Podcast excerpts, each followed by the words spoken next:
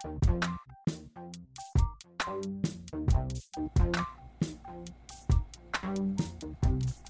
episode of the Gambola Podcast is brought to you by our friends from Basketball and Kicks Pare.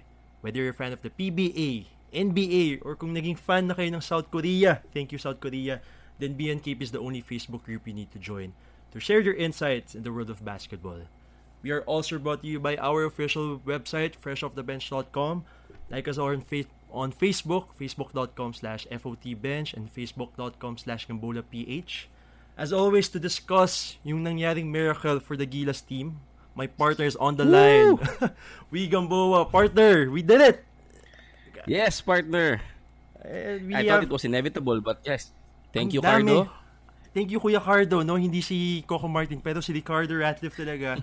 Ang daming naging factors. I mean, coming from the two disappointing home losses that we had against Qatar and Kazakhstan noong December.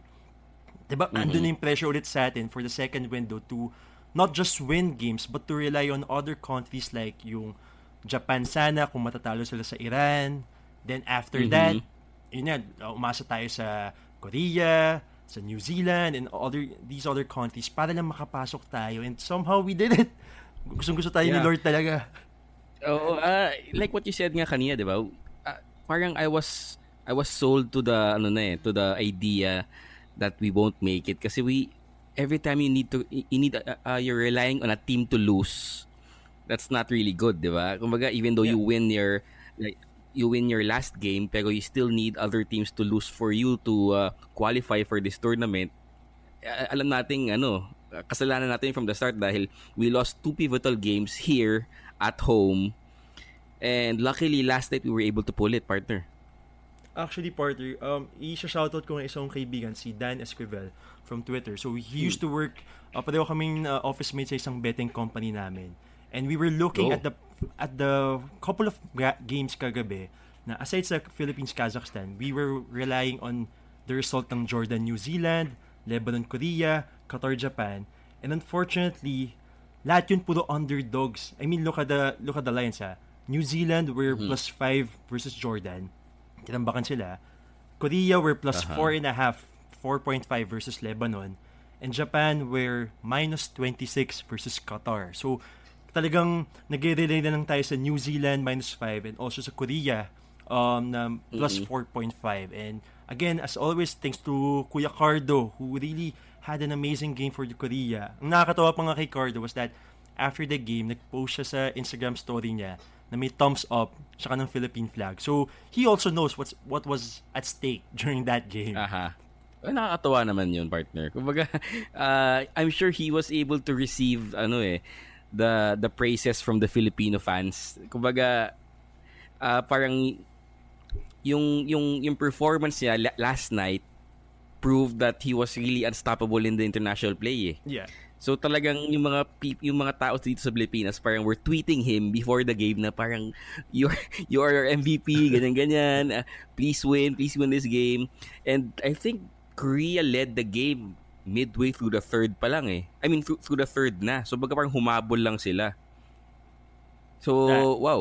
Uh, props to Korea and props to Kuya Cardo. Yun nga, biglang humataw nga sila and ano, a lot of people may have forgotten that Kuya Cardo or Ricardo Ratliff used to be an import para sa uh, I think Hot Pure Foods. Hot Shots eh, Magnolia Hot Shots Yes. or Pure Foods pa during that time. So he knows na he knows the passion of the Filipinos that we have for uh, for basketball and I'm Mm-hmm. sure even though uh, they failed to qualify, I mean even though na ang dam, ano, naka, tawag yun, naka-pending tayo itong Gilas team. He still did his job. Yun yung parang farewell, yun na yung parang lasting gift niya for all Filipino fans. Na Aha. para at least makapasok tayo sa World Cup.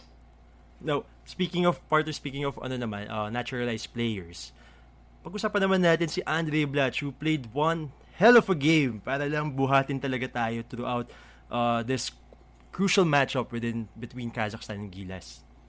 Mhm. The, the the guy played out of his mind yes uh, last night. I think at one stretch of the game he I think he scored uh, or made three uh, five straight three pointers uh, at one stretch. Pero we were only leading by I think four to end the quarter. But uh, before the blowout, which is I think uh, around uh, midway the fourth midway through the fourth quarter, bakbakan tayo eh. And Blatch really carried us. So, yeah, actually, even though sila partner, Castro, Yeah, i- actually, Yeah. partner, the problem was that Gila's team was actually playing very, very well during the first half. Pero hindi tayo lumalayo versus the Kazakhstan eh. I think we Yes, were having, hindi natin nakukuha yung, yung full momentum of the game. So, Gilas were trying, ayan, si Andre Blatch, binubuhat tayo. Pero ang dami rin natin mga naging crucial turnovers na kung saan Kazakhstan was converting. Na kung ah, pagdating ng halftime, ang dikit masyado ng laban. And hindi ko nga pinapanood yung mga ibang laban eh. Pinapanood ko lang yung Gilas and, Ka- and Kazakhstan. Tapos doon ko pala inisip na, shit, baka delikado ata tayo dito ah. Oo. De- Definitely yung yung ginawa ni Blatch for us last night, kitang-kita mo yung we we heavily relied on his firepower and his rebounding eh. Parang yun ang somewhat ang ayokong part sa pagkuha kay, kay Blatch is parang yung mga locals naging spectators na nasa kanya although it worked last night ah, pero hanggang kailan mag-work yan? What do you think partner? It, it felt like, it, it felt like the, siguro 2007 Cavaliers. So papasok na Mm. naman natin yung favorite mo si LeBron James na kung saan Yan. Sarap. LeBron, di ba, on Blotch is the center of the offense talaga. And you could see it during the first half, even actually nung the rest of the game was that nas pagdating sa kanya yung bola, no hesitation to to attempt the shot. Kasi alam niya, siya yung best uh, option on the court. Pagpasa sa kanya ng bola, biglang it's either up to him kung ipapasa ba niya or siya na yung kukuha ng play, siya na yung gagawa ng play. So it's like the 07 LeBron James o kaya the 05-06 Kobe Bryant. And fortunately for us, for Gilas fans and everyone, was that it worked last night. So that was 41 points, 13 rebounds, what, 2 assists. So again, hell of a game. But moving forward, di ba, will that be enough to carry us? Well, looking at the box score right now, ano, si Castro made 15 uh, 15 points, made crucial pl- uh, plays down the stretch. Yeah. Si Fajardo was a good uh, reliever for Blatch when Blatch, I think, uh, attained his fourth foul in the early or late in the third quarter. Uh, I think Fajardo stepped up kahit pa paano, you know, he medyo may may mobility issues siya Yeah. uh, sa international play, no? Yeah, we have Ang been hindi ko talking pa about Fajardo's issues even in our pa- Yes. in our past podcast episodes na kung saan hindi talaga niya ma-translate yung Yes. yung advantage niya of being the big guy out there, being the center of the offense, sharing it, sharing the court with Andre Blatch and with with these other um what ball dominant guards. Hindi ko alam kung dahil may sakit lang din siya eh. I mean, that was also a factor itong sa second window natin. Yang Giao and a lot of the coaching staff were tweeting out the the news that on that Junmar Fajardo was actually meron siyang illness. No, kaya Mhm. fortunate naman na sa atin na after nung nagkaka-fall trouble tayo kay Andre Blatch, si Junmar Fajardo yung ano, ah, ah, at siguro kahit mga ilang minutes, napakita din niya yung Junmar Fajardo that we we're all accustomed to eh. yeah, kahit pa paano last night, there were flashes of that, no? Pero it's really hard to think na this guy who is, correct me if I'm wrong, ah, a five-time PBA MVP, Yeah, five-time kambing. he's a five-time PBA MVP, and he has yet to explode in the international scene. Kumbaga, ilang taon na siya naglalago sa international scene. Medyo matagal-tagal na rin, di ba? Pero Matagal he na was rin, never yeah. effective, eh. Yeah. 'di ba? Parang it's really hard to accept the fact, 'di ba? Na ito na yung parang for, actually for consideration nga siya as greatest of all time here in the ano, no? The PBA, Here in our country, Yeah. 'di ba? Kasi five straight. No one Yeah. does that. Not even na- sa NBA, lalo na mas may gawin yun. Pero dito nagawa niya sa PBA. Speaking of the Pero- PBA party, sorry, singit ko lang. eh, he, he Oh, still sige, has sige. enough chances to win what? Two, three MVPs pa? Maybe. Yeah. Yeah, maybe. He has enough, I think another good five years eh in his prime. Mm. Pero hanggang kailan siya mag-stick sa international scene dahil iba yung requirements doon. You have to be mobile there. Yeah. Actually, Porter, pagdating nga ng World Cup, um, there, there were news I was just reading bago tayo mag-start ng mag-record ng podcast natin was that the Gilas management or our the Philippine team is considering Jordan Clarkson para makuha natin siya Mm. para makapasok. Kasi Yeah. um, the World Cup will happen around August 15 to September yun eh. So, tamang-tama, unless magkaroon ng miracle finals run yung Cleveland Cavaliers, which safe to say walang mangy- hindi mangyayari yun Wala. Mm. medyo makakapagpahinga naman si Jordan Clarkson leading up to the FIBA World Cup. And if that's the case, siya yung magiging naturalized player natin. So, Blatch is out, Okay. uh, Jordan Clarkson will be in, and hopefully that would help uh, set up for Junmar Fajardo redemption season in the FIBA se- uh, competition. Okay, partner. Since na-mention mo si Clarkson, Yeah. uh, can you enlighten us, including your, including me, ah, and the listeners, what does it have to take for us to have Blatch and Clarkson at the same time? what what our Gilas management is doing, um, they have been trying to consult sa FIBA that under our constitution, si uh, si what do you call this, si Jordan Clarkson is a Filipino. Kasi sa atin, 'di ba, if you have a blood uh, Filipino blood, Filipino ka. It's not unlike sa mga sa ibang bansa, let's say sa states, na pag pinanganak ka doon, yun American citizen ka. So sinasabi ng FIBA team natin sa ay, sinasabi ng Gilas team natin sa FIBA na Clarkson is a Filipino player kasi yung mom niya Filipina. Hindi ah, hindi siya ang ginag ang sinasabi kasi ng FIBA naman sa atin is that hindi nakuha niya yung passport at 16 years old onwards eh. Now, ang Okay, nagiging so- ang nagiging argument ng Gilas doon is eh what if nagkaroon siya ng pera at 16 onwards or what if talagang di naman niya kaya di naman niya kailangan ng passport 16 below pero alam niyang Filipino siya. Ay doon umiikot yung debate for Clarkson eh. So if uh, in America lang mangyari yon na pumayag yung FIBA na sabihin, ah oo nga, sige, Filipino nga si Clarkson, then we have a chance to have uh, Andre Blatch plus Jordan Clarkson plus Junmar Fajardo and all these heavy lineup na kung saan makakapag-compete talaga tayo sa FIBA World Cup. Mm. So that's the case Okay, lang. It's so- it's all about the passport talaga. It's all about the passport and how the FIBA sees it. The FIBA what the rule kumbaga. Mhm. Pero out of 100, uh, on a scale of 1 to 10, uh, what are our chances? Um medyo mati medyo matigas tong FIBA eh. Uh, I think to be honest ang magiging ang magiging ano dito, uh, solution na lang is that Clarkson will join Gilas but as a naturalized player. Kasi dito lang sa Ay, wala na. World Cup qualifiers, oo eh, ano na eh, matagal na nang- matagal nang ni-race ng FIBA yan eh. Na you have to be 16 para maging ano ka, para maging hindi ka maging naturalized player of a team. Kasi uh, what I think about with FIBA is that if they change that rule, madaming countries sa magrereklamo. And sasabihin nila, eh dapat binago nyo na before pa lang ng mga qualifiers. Kasi we could have we could have had these players, X player, a player X or player Y joining our team, thus boosting our chances for FIBA. So I think Okay. uh, if papalitan nila yung rule na yan, it will, it will probably may implement yun siguro sa next World Cup na.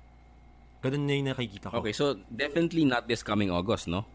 Definitely, I feel, siguro 90, 90% chance na hindi mangyari yan. Unless merong malakas na hatak si sila MVP, sila Ramon Ang, or kung sino man sa Gilas, sa FIBA. Diba? Aha. Hassle naman yun. Oh, kasi uh, again part of sorry no, add ko lang add ko lang din no. We were in the running para mag-host ng World Cup pero napunta sa Yeah. China. Eh ah.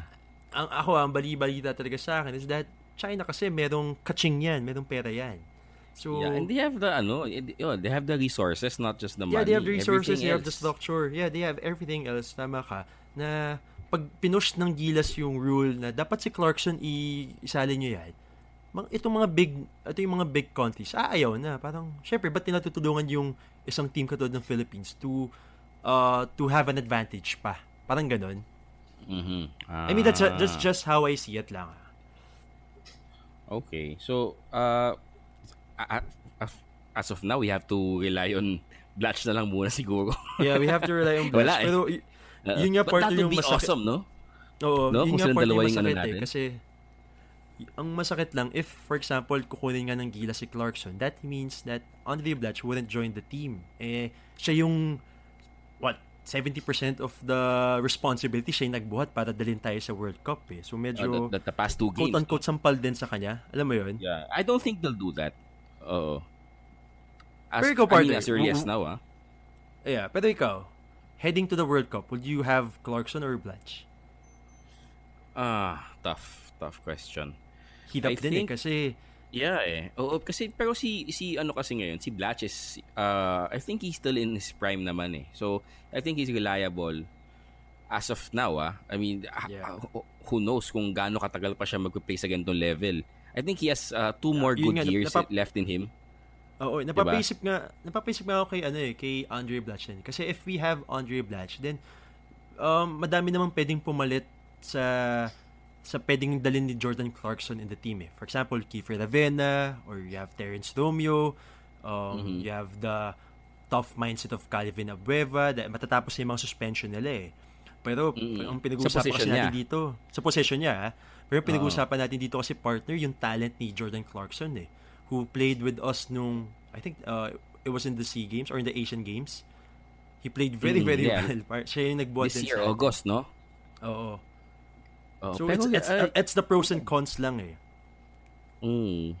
Medyo kulang yung pinakita, para, in my opinion lang ah, parang Mm. kulang yung pinakita ni Clarkson that time eh. O ikaw, what Kulang yung? Clarkson? Parang, ano, parang kapos eh. Sa akin lang ah. Oh, nag-cramp siya sa dulo nga eh. Eh, I think he Oo. wasn't just uh, I think it was a matter of not having enough time to to prepare for him. Prepare. Kumbaga, pagkadating niya sa pagkadating niya sa sa Philippines, practice lang siya, tapos let's go na, laban na tayo. Kaya nag-cramp siya sa bandang dulo eh. eh we had a Pero disappointing brother, finish nag- eh. Naglalago ng 82 games yun eh. Oo nga sa eh. NBA. Oo, So, So, iba yung that's the- conditioning ano ng eh. Clarkson din talaga eh. Yeah. Oo eh. I don't think that's the issue. Kumbaga, tingin mo hanggang dun lang siya? Well, eh, eh, he's, he's, uh, he's, what, Pero that's 25 going to be, old? that's a good problem naman, no, partner. Good problem na yun. Mhm. Kasi the important thing right now is that nasa World Cup na tayo. Uh, Yes. even though Thank andyan, andyan yung China, USA, and all these strong Uh-huh. countries, to have the Philippines who is, we treat basketball as a religion, kumbaga eh. Parang we treat Mhm. basketball same way that we treat Samgyup Salamat or same way. Basta itong, ang, ang ano natin, Okay. sobrang passionate natin dito pare na nakakaya Yes, if we oo. weren't part of the World Cup. And thank God, thank the sporting gods na they were all Gilas fans that night. All Mhm. parang the dices were onto us. The, the favor ko pa na sa atin talaga lahat. Yes, I So, completely yeah. agree. And Oh. yeah, you know, just to be in that uh, in that category, the, Yep. the, the one of the teams who qualified, you know, that's for me that's a that's a win already for us. Mm-mm. Pero ito No tingnan doubt. na natin. Bilog, bilog ang bola. Tingnan natin. Now, partner, as we move to the NBA, second half, si, uh, second half na. So, I think we have 22, 23 games left. So, ito na yung Yes. pinaka-playoff push para sa lahat ng mga playoff teams. And right now, partner, meron ka pa bang nakikitang MV player that is at least separating himself from the pack?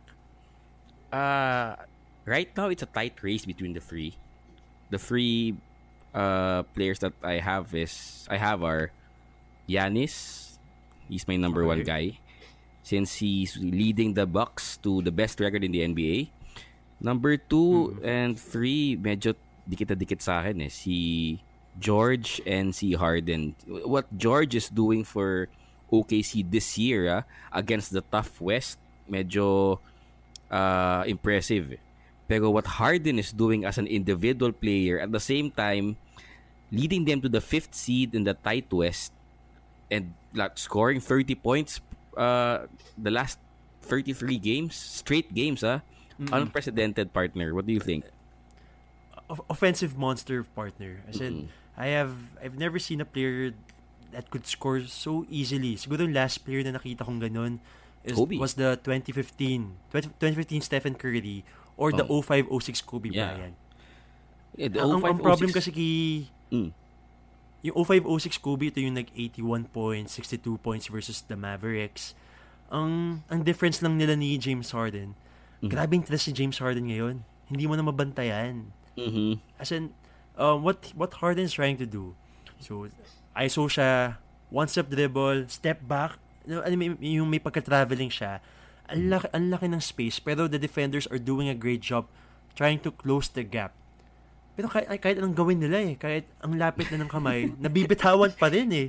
Wild nga Wild eh. eh. Oo. Wild. Pero, uh, to each his own lang naman. Kobe had, I mean, Kobe, Kobe scored, like, uh, Kobe scored differently, you know, off the dribble, in your, like, more than, more in your face Ang- yung ang- score ni Kobe eh. Yeah. Diba? Ang difference kasi kay Kobe, talagang hindi lang siya three-point dependent during his time. Yeah, oo. He was really a mixed. scorer. Oo. Oo. Talagang ano, uh, a combination of uh, uh, mid-range and outside game eh. Kumbaga, si Harden talagang Do you think- almost Do you think partner si Harden lang? Uh, just a quick a quick ano lang, uh, sidetrack lang. Do you think James Harden could do this even though in a different system? Sabihin natin kung nasa Spurs siya. Kaya ba niya yung gawin yung ginagawa niya ngayon? Or is it he's doing this dahil nasa perfect Mike D'Antoni system siya? Ah, definitely, binuhay siya ni Anthony. Ani ni Di Anthony. Yung, yung system ni Di Anthony, perfect for his style of play. Hindi siya pwede magganyan sa Spurs. Babatukan siya ni Popovich. diba? I mean, let's let's face it. You, you have to play a team game when Popovich is your coach. And that's not gonna happen if he's with the Spurs. Yeah, okay. Diba? I understand. Ang, ang ano lang, nakaka... Paminsan nakakainis panoorin yung Rockets eh. Kasi you, we already know na kay Harden lang pupunta yung bola. Then, 15 seconds, ah, dribble lang siya, ISO, dribble, step back, tapos pasok. Parang nakakainis eh. Pero, at you, we also have to appreciate it dahil ang hirap din ng ginagawa niya eh. mm Actually, partner, very entertaining yung ginagawa niya. No one in the history uh, of of basketball has done what he's done. The the way he scores the ball, you know, isolation. Mm. Si, si, Steph Curry may off may may ano pa eh, may mga screen pa siyang dinadaanan eh. You know, the team makes his shots for him eh. Ito si Harden, Yeah. uh, like he Now, speak, Ato- speaking of ano naman, ay sorry, ano yun? yung yeah, si, si, si Harden creates his own shots eh, di ba? Mm. Ano, ang layo. Tsaka at the same time, pag dinoble team siya, andun naman yung mga ibang kakampi niya na ready sa perimeter to make that shot. So, Mm. si Gerald Green, Eric Gordon, PJ Tucker, ngayon si Chris Paul nabubuhay na ulit. So, Mm. itong Warriors na to, medyo, okay, nagpapakitang gilas na ulit sila. Uh-huh. Well, to, to, to ano, going back to James Harden, ang daming nawalang player sa kanya. I mean, Capella was injured, Chris Paul was injured, si PJ Tucker was also injured. So, he basically played with, uh, what? Na, hindi naman no one. Pero talagang yung key players nila, hindi niya nakalago. Buti nga dumating si Manimal eh. Nagkaroon siya ng konting inside presence sa ilalim eh. Di ba? Pero Sino most of the year, Si- wala. Ah, si Manimal. Yeah, yeah, Yeah. Si Manimal. Most of the year, wala siya talagang ano, uh, scorer be- beside him. Yeah. Now, speaking of Paul George naman, partner, this Mm. is definitely the best season that we have seen him play. Uh, coming from that horrific leg injury noong 2014, the year after that, medyo nangangapa pa siya sa laro niya. Yes. A year after that, yun, nagpapakitang gilas na siya. Then, right now, we're seeing the peak Paul George na sobrang smooth on the offensive end. Tapos pagdating sa defense, hindi rin nagpapatalo eh. mm Actually, hindi ko na-expect na uh, aakyat sa level na to yung game ni Paul George. I mean, akala ko parang he's just one of the, you know, the other players who get in who gets injured and then and then becomes, you know, a semi-average player na lang. No, like the, si, D. Rose, eh, good, para sa akin, good story yun ah. Pero si Paul George, hindi ko na-expect na magiging top 2 or top 3 candidate siya for MVP. definitely partner ang naging key naman doon, oh, in my opinion, was that Russell Westbrook conceding some of the offense or conceding the first option to Paul George. Kasi for the past two seasons, we have seen Russell Westbrook play out of his mind talaga. Mhm. Alam mo yung sa NBA 2K, naka R2 ka lang. Yeah. Ayun, siya yung player na yon na triple-double, ganyan, 40 points. Sige, ako bahala, pasin nyo na sa akin. Pero we have seen it from uh, other players in NBA history na hindi mo kaya mag-isa. And it was Yes. time for Westbrook to appreciate na meron siyang uh, superstar teammate na si Paul George that wanted to wanted to play with him. At nakikita na nga niya na siya yung mas may clutch gene sa kanilang dalawa. Yeah. So, binigyan niya ng ano, binigyan niya ng keys si Paul George to do his thing and now natutuwa nga ako kay Russell Westbrook kasi he's very happy for the Paul George MVP conversation eh. And they- They have their own ano na, uh, nickname na. Alam ba 'yon? Ano yun? May ano na sila, may part no, no, not a nickname, pero may abbreviation na sila. What? RPG. Totoo, meron. RPG. Oh. Di ba ano yun? Okay yun, Rocket ah. Okay Something yun. Not grenade, di ba? Oh, Anyway, going back to Westbrook, pare. Di, totoo yun, legit yun, bro. Oo. Mo. RPG. Oh, RPG Sige, sila sige. ngayon. So, going back to Westbrook, partner, ah, ah, ako para sa akin, ang laki ng sacrifice na ginawa niya eh. Just to, you know, just to, just to contend in the tight West. He had to take a step back. Kasi alam naman niyang si George, who is, you know, a tried and tested player na even before he got injured, you know, you know, with that showdown with LeBron James back in 2013. Kumbaga, alam niya, this, this kid has it eh. So, you know, as the face of the franchise before George came, that's a big sacrifice to make, ah, to take a step back. Di ba? What are your thoughts on that? Yeah, uh, dun, dun natin nakita yung pagiging mature ni Russell Westbrook. Correct. Kasi, for the, again, for the past two seasons, we have seen the out of his mind Russell Westbrook. And Mhm.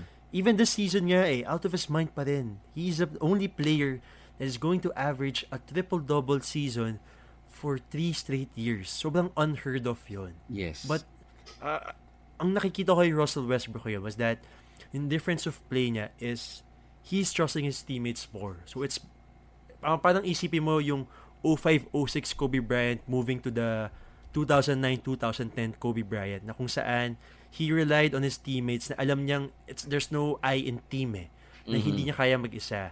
And pag nakikita mo yung mga pass ni Westbrook ngayon, he makes the right passes out of necessity. Yes. Kasi that's that, uh, he's passing for the on the right play to make the right play. Not unlike the mga previous seasons natin, last season or the two seasons ago, he only passes pag nakuha na niya yung points or rebounds niya. Pag nakuha na niya, pass na lang ako kasi kulang na lang ako ng two assists kunyari to Yes. reach a triple-double kumbaga. you would read Yun, naman na yun yung nakikita eh. kong difference eh. Di ba? Mm. Mababasa mo naman sa player kung nag-stat pad talaga eh. Pero ito si, si yung maturity ni Westbrook ngayon, that the sad part is we take him for granted kasi third you know, third straight season averaging a triple double. Wala pa atang gumagawa nun, ha? Yun nga, partner, alam mo, sobrang gusto ko mag-launch lang ng uh, Westbrook campaign eh. Just to let people know na parang appreciate yung taong to. Aha. Kasi after Russell Westbrook, it's I find it very hard na magkakaroon pa ng isang player that will do the same thing that Westbrook does. Yung all-out effort niya, every possession partner kita mo, sisigaw siya, Mhm. wala, wala siyang paki, wala siyang kakaibiganin, Yes. laban lang, laban lang. Parang he has that ano eh, he has that Filipino spirit pagdating sa basketball na alam niyang talented siya pero hindi siya magpapatalo, laban pa rin siya kasi he wants to prove people wrong. Ah, si Jordan na tsaka si Kobe, pinuri na nga si Westbrook, di ba? Parang uh, Oo, they eh. were asked uh, which player right now reminds you when you were young. Si Kobe, his answer Si Westbrook no talaga yung hesitation. sinasabi. Westbrook ang sinagot niya eh. Di ba? Yeah. Well, No, ah, partner, let, Okay.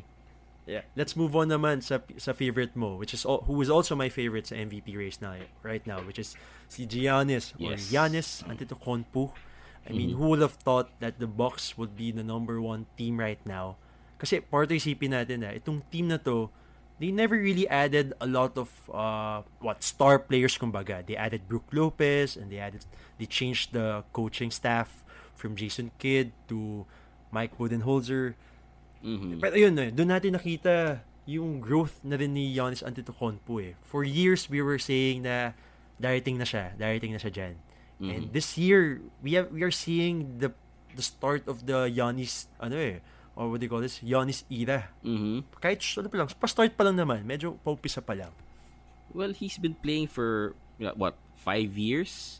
Five, yeah? Yeah, five years ata. So, wow, ang bata pa ng taong to. And he has a lot of he has a lot of years ano, to come to be a, probably the face of this league when LeBron leaves. I don't see anyone uh, as strong as uh, Giannis right now. Ah. He's making a case for an MVP at the age of what 20 25 if I'm not mistaken. Yes, partner, ang, ang one thing that uh, surprises me with Giannis Antetokounmpo, alam natin wala pa siyang shooting. Uh-huh. He's struggling in the perimeter. I think he's only making 23% from the three-point line. So, the easiest way to defend a guy like that is to sag him off, 'di ba? Hayaan mo Ah. siya, sige, diyan ka sa paint. But with Giannis, dahil very athletic, very freakish yung build niya. Greek freak, Greek ano nga eh, freak nga eh. Mhm. Kaya niya mag-dribble from the three-point line to the paint and just what? It only Two takes steps. two two, drib- two steps lang or one dribble, two steps lang. Yeah. Parang, paano mababantayan? Tapos, ang haba pa ng wingspan niya. Uh-huh. So, he could just tower even yung mga center mo eh. Just to make that shot. Kaya, ngayon siya yung nag-lead ng league sa field goal percentage in the paint. I think he's he's standing at six, 71% ata. Yeah, and he still has a lot of years to develop his shooting. Remember, LeBron and Jordan, wala silang shooting when they first entered the league. Wala Pero, shooting. pero Jordan, you know, ended up as one of the deadliest mid-range shooters of all time. And LeBron is, Yeah. I think he's uh he's doing well with his three point shot right now. I think he's averaging a higher percentage than Jordan when it comes to three point shooting. But you know, of course, the Yeah. game change, yung evolution ng game, Eh, 'di ba? ang, ang magiging challenge ng partner tingin ko kay Giannis when, Mm. it, com- when it comes sa shooting niya or sa perimeter niya is that since ang laki niyang laki ng wingspan niya, ang laki ng hands niya.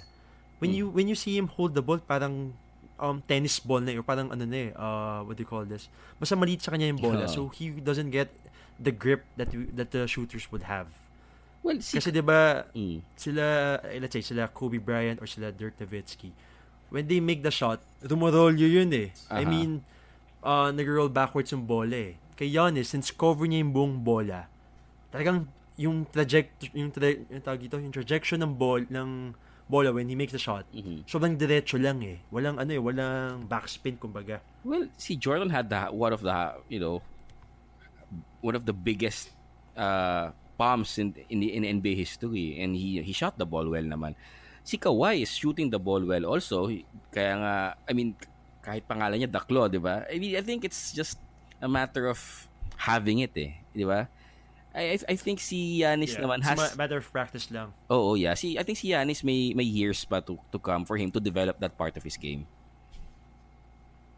yeah but it's going to be very scary partner Yeah, wala once na. ma-develop niya yan, once once ma-realize niya na parang, okay, ito na pala yung kailangan ko. Ito na. ito na ako. Parang ganun. Yeah, kasi per, definitely at the end of his career, mapapagod yan eh. He needs to he needs to evolve. He know, alam naman niya yung yung athleticism, athleticism niya will not be there forever. So uh, he has to adjust if he wants Will to stay in the league. Okay. Partner, before we end, one last question na lang. Mm. The Lakers, nako, yung favorite mo na naman, si LeBron James. Oh. Anong tingin natin They dito? are, what, 28 and 29. And they are three and a half games behind the eighth spot, currently occupied by the Clippers and the Spurs. Short answer lang, will they make the playoffs or no? Yes. But Make they the need to make they need to to to seed seventh. Kasi for me kaya nila yung yung Denver eh. Pero pa nag 8 Yeah. seed sila, sweep 'yan. sure 'yan, bro. No walang hate doon pero I, I think fact 'yun para sa lahat. Ikaw, what do you think? My opinion with that, if LeBron is in the first round, let's say 7 seed siya, and they're not going to face the Golden State, if they're going to face Denver Nuggets, Kaya. Houston Rockets, Yes. Oklahoma City Thunder, sobrang itataya ko. Tataya ko yung bahay ko na kaya niya yun. Kasi we have seen it so many times. Guys, sorry, ah, Kobe fan ako, pero I appreciate LeBron's greatness na din talaga. We have seen it so many times, especially nung last nung last season niya, ah last year, Okay. Come on, partner. Hindi. Hindi, aminin mo na, partner. Aminin mo na. May lab, pag may LeBron James ka, may labang ka sa playoffs. Pero the important thing Totoo right naman, now totoo naman. is for them to, they have to identify yung team um, culture nila ngayon. Yeah. Kasi they just won a great game against Houston tapos natalo kami sa Pelicans. Parang, fuck, ano, ano ba tayo? Asan ba tayo? Exactly. Remember his his quote when he, when they beat the Rockets, 'di ba? I love my squad. Tapos kahapon sinabi niya, is, the, is basketball the most important thing in your life? I mean, ano ba?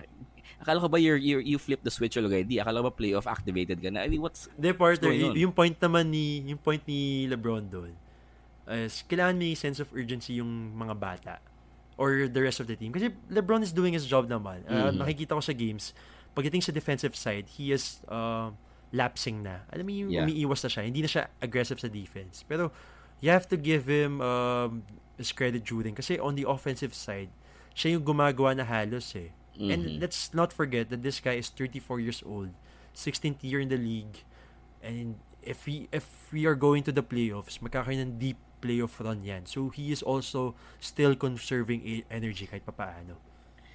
Fine. Natalo din! Okay, okay. Panalo ako sa argument. Fine. So, will they make the playoffs? Definitely. What's the... Ah, ako, gagawa ng, gagawa ng NBA ng paraan for them to make the playoffs. Yun, yun lang sa akin. They did it with Kobe during the 2013 season. Unfortunately, na injured si Kobe during that time. yeah. Pero LeBron James in the biggest market or in the biggest NBA team right now, which is the Lakers, ratings galore, partner. Yeah. Kailangan nila yun sa playoffs. Ah, well, Oh, yeah. Anyway, sige partner, yun God lang bless naman. him. Ay, nako. Anyway, congrats to the Gilas team. Yes. Congrats to Woo! Giannis, who would probably be winning his first MVP in a very, very long career. At age 25. And at age 25, Diyos Mhm. ko. Partner, Wow. you need, need to add anything else? Uh, well, tingin ko mag-playoffs naman yung Lakers, huwag mag-alala. Pero feeling ko first round exit eh. Uh, anyway, we'll, we'll just cross the bridge when we get there. Para sa akin, once dumating doon, ano, all hands on deck na lang. Ah, Anyway, guys, don't forget to like our Facebook page, facebook.com slash gambolaph and facebook.com slash thoughtbench. Partner, I'll see you next time. pleasure, Dahil partner. I'll see you. Yeah, see you. Bye, guys. Bye.